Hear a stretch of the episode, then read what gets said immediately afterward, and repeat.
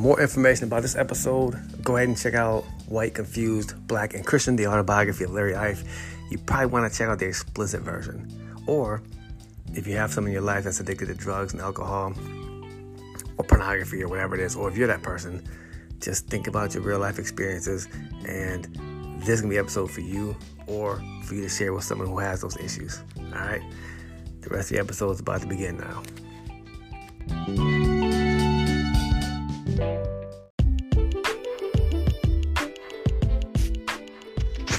Hey, my name is Larry Ife. This is episode 104. It is called, know, I know, Smoking Crack.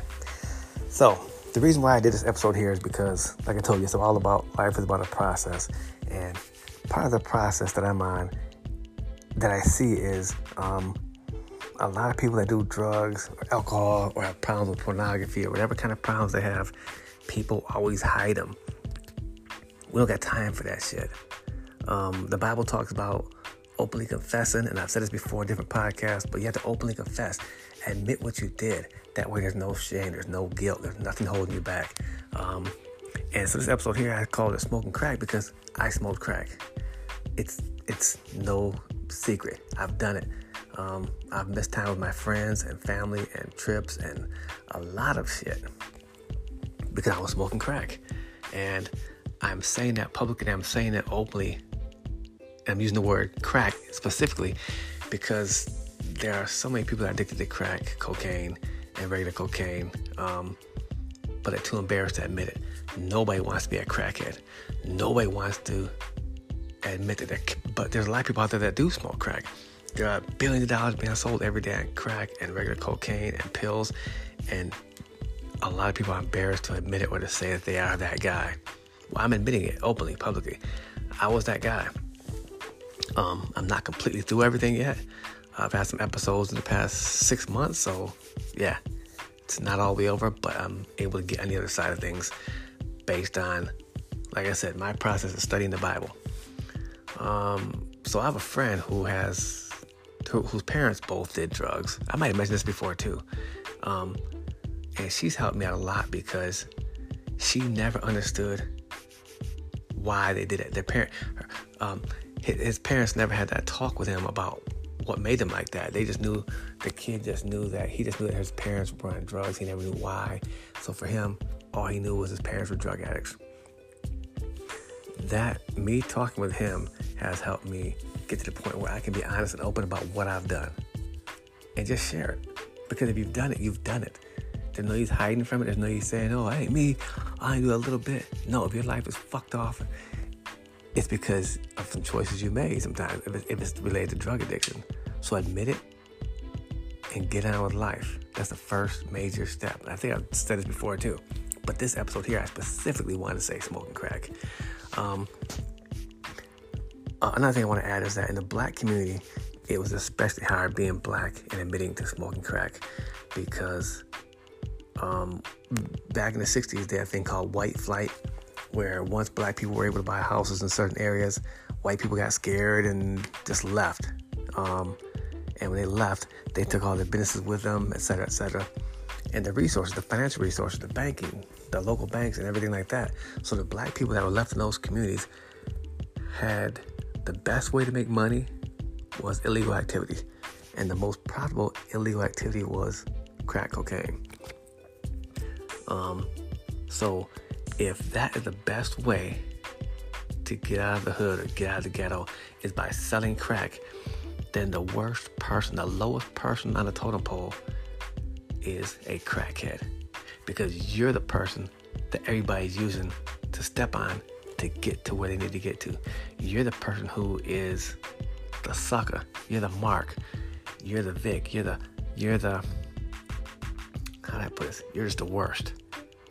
You're a bum. You're disgusting. You're the worst person in the black community. As far as the black community is concerned, that lives in the hood because once again, you're a stepping stone. You're the sucker. They look for you. They want your money. They don't, the dope dealers don't give a fuck about your addiction. All they want is your money. They don't give a fuck if you can't pay for your kid's school or groceries or whatever it is. They want your money. Um, and they're cool with you because you can cut their grass for ten dollars. You know, for a ten dollar hit, you will fix their car for twenty dollars. You know what I'm saying? They they they they, they don't view you as a human. You're a crackhead. That's all you are. Um, and I know it because I was on their side when I was selling. That's what I had. I looked for crackheads and cokeheads, and that's what I called them. Um, I didn't treat them as humans. And now I'm on the other side of things, and it fucking sucks. It feels like shit. Um, my friend I was telling you about, who had his two parents who were addicted to drugs and eventually died from addiction, he was able to see me in one of my worst times getting high. Um, and he said it kind of broke his heart because he he saw his parents go through that same thing, and he didn't know what to do or what to say to me. And once again, it has helped me in a weird way. Him seeing me like that helped me be accountable. I had no choice but to be accountable. And he's not even in, in the circles I hang. He's in a, a totally different circle than what I normally hang out in. And so it's a, it's a spiritual circle, a church circle. So that helped me be like, you know what? I can't hide anywhere. This addiction hits every area of your life. And it's helped me deal with the fact that my church family even knows about it now. You know, people want to be in a relationship know about it. Um, my boys know about it. My employers know about it. It's I can't hide from it. I'm not gonna hide from it. I don't want to hide from it. It's a part of me. I made some bad choices, and I'm here to tell you and show you that through this process of studying the Bible and getting to know God as a Father, um, is what helped me through it. And hopefully, like I said, with the autobiography, you, you check out the autobiography, that tells you the basic my life story as I went through it, but also um, there's a book called Your View Matters Personal Development Plan. Um, you can get the explicit version or the base version of that, but either one, that's actually the plan book that shows you the entire process of facing shit and dealing with it and how you overcome it. And it's all based on um, my knowledge of the Bible. Once again, this is my process. Some people focus on just getting over addiction by going to AA meetings or NA meetings or following Buddha or Confucius or Allah, whatever it is. This is my process. If that process works for you, follow that, check that out. But if your process is going to be based on the Bible and that's the way you want to live your life, listen. Your view matters, personal development plan. That is the process and it works. Um, I've been in jail a billion times and never have I come across someone who admitted they, they smoked crack. Once again, that's because it's embarrassing, especially like I said in the black community, because you're the stepping stool. You're the you're the you're the people that people you're the sucker. You're the one that's that, that nobody cares about. Nobody gives a fuck about you. They just want your money. So for you to admit you smoke crack in the black community or in the hood, you're admitting that you're not a human. You're admitting that you're scum. You're admitting that you're an addict. You're admitting that you are just a a, a fucking pawn. Okay? I'm here to say, who gives a fuck? Admit it. If that's what you've done, dude, you can always change your life around at any point in time.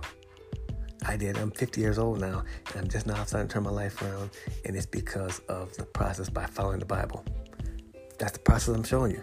This whole, all these episodes are about that process. All my books are about that process. I'm the case study the porno addiction, the sex addiction, the violence addiction, the, the cocaine addiction. The, you know, I would get smoked out or coked out. It didn't matter. It is what it is. I'm still a man, and I'm still a child of God, and I still have a soul.